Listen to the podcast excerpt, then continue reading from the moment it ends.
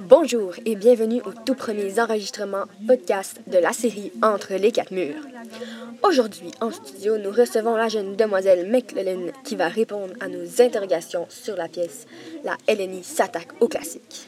Bonjour, je suis choyée à un point, je pourrais te dire, ma chère.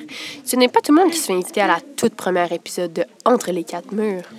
Oui, oui, oui, je sais cela. Euh, mais nous tenions à avoir une des meilleures, une grande connaissante.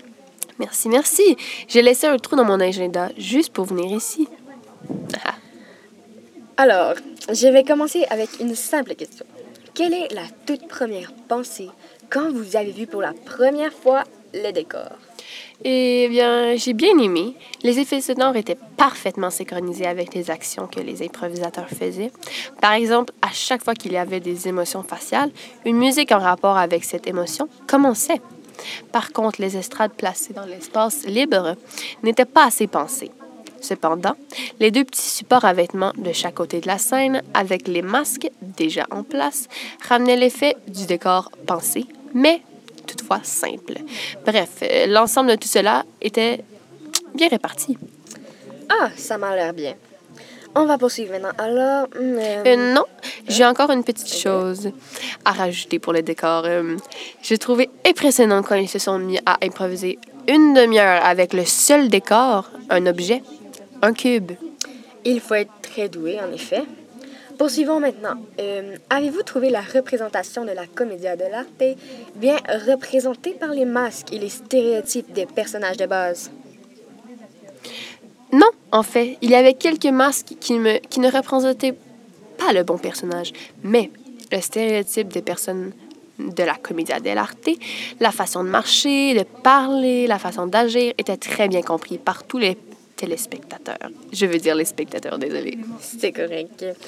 Euh, tout à l'heure, euh, Madame McLellan, vous m'avez mentionné une improvisation de 30 minutes. De quoi cette improvisation parlait-elle?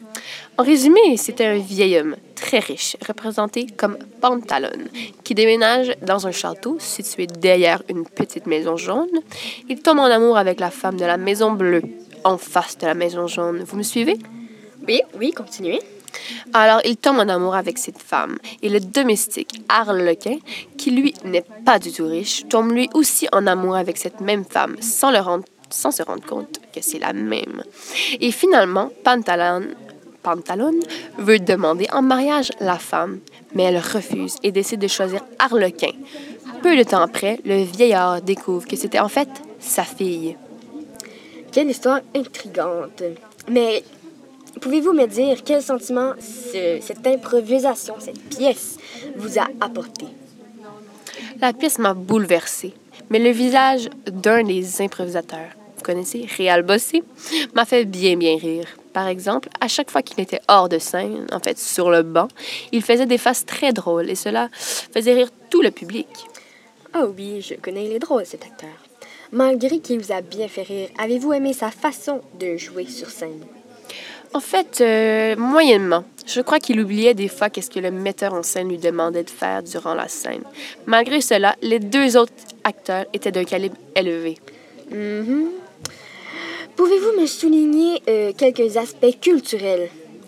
Euh, eh bien, l'un des aspects était qu'à l'époque, nous pouvions quitter lorsque, nous le voulions, tandis que de nos jours, il faut assister à la représentation complète, à l'exception de notre acte, bien sûr. Un autre est que maintenant, nous devons payer des sous et ils deviennent de plus en plus coûteux, tandis qu'avant, c'était gratuit. Pas besoin de réserver de banc. Les anciennes manières me semblent beaucoup plus intéressantes et moins coûteuses. Mais rassurez-moi, dans les premières formes historiques de la commedia dell'arte, il y avait bien des bancs pour accueillir les visiteurs? Eh bien, je vais vous décevoir, car je n'ai pas, je n'en sais pas autant long sur, le, sur son histoire. Ce n'est pas grave. Pour conclure, avez-vous eu des questionnements ou des réflexions sur les choix artistiques du metteur en scène? En fait, oui. Il y a une petite chose qui m'a fortement déçue.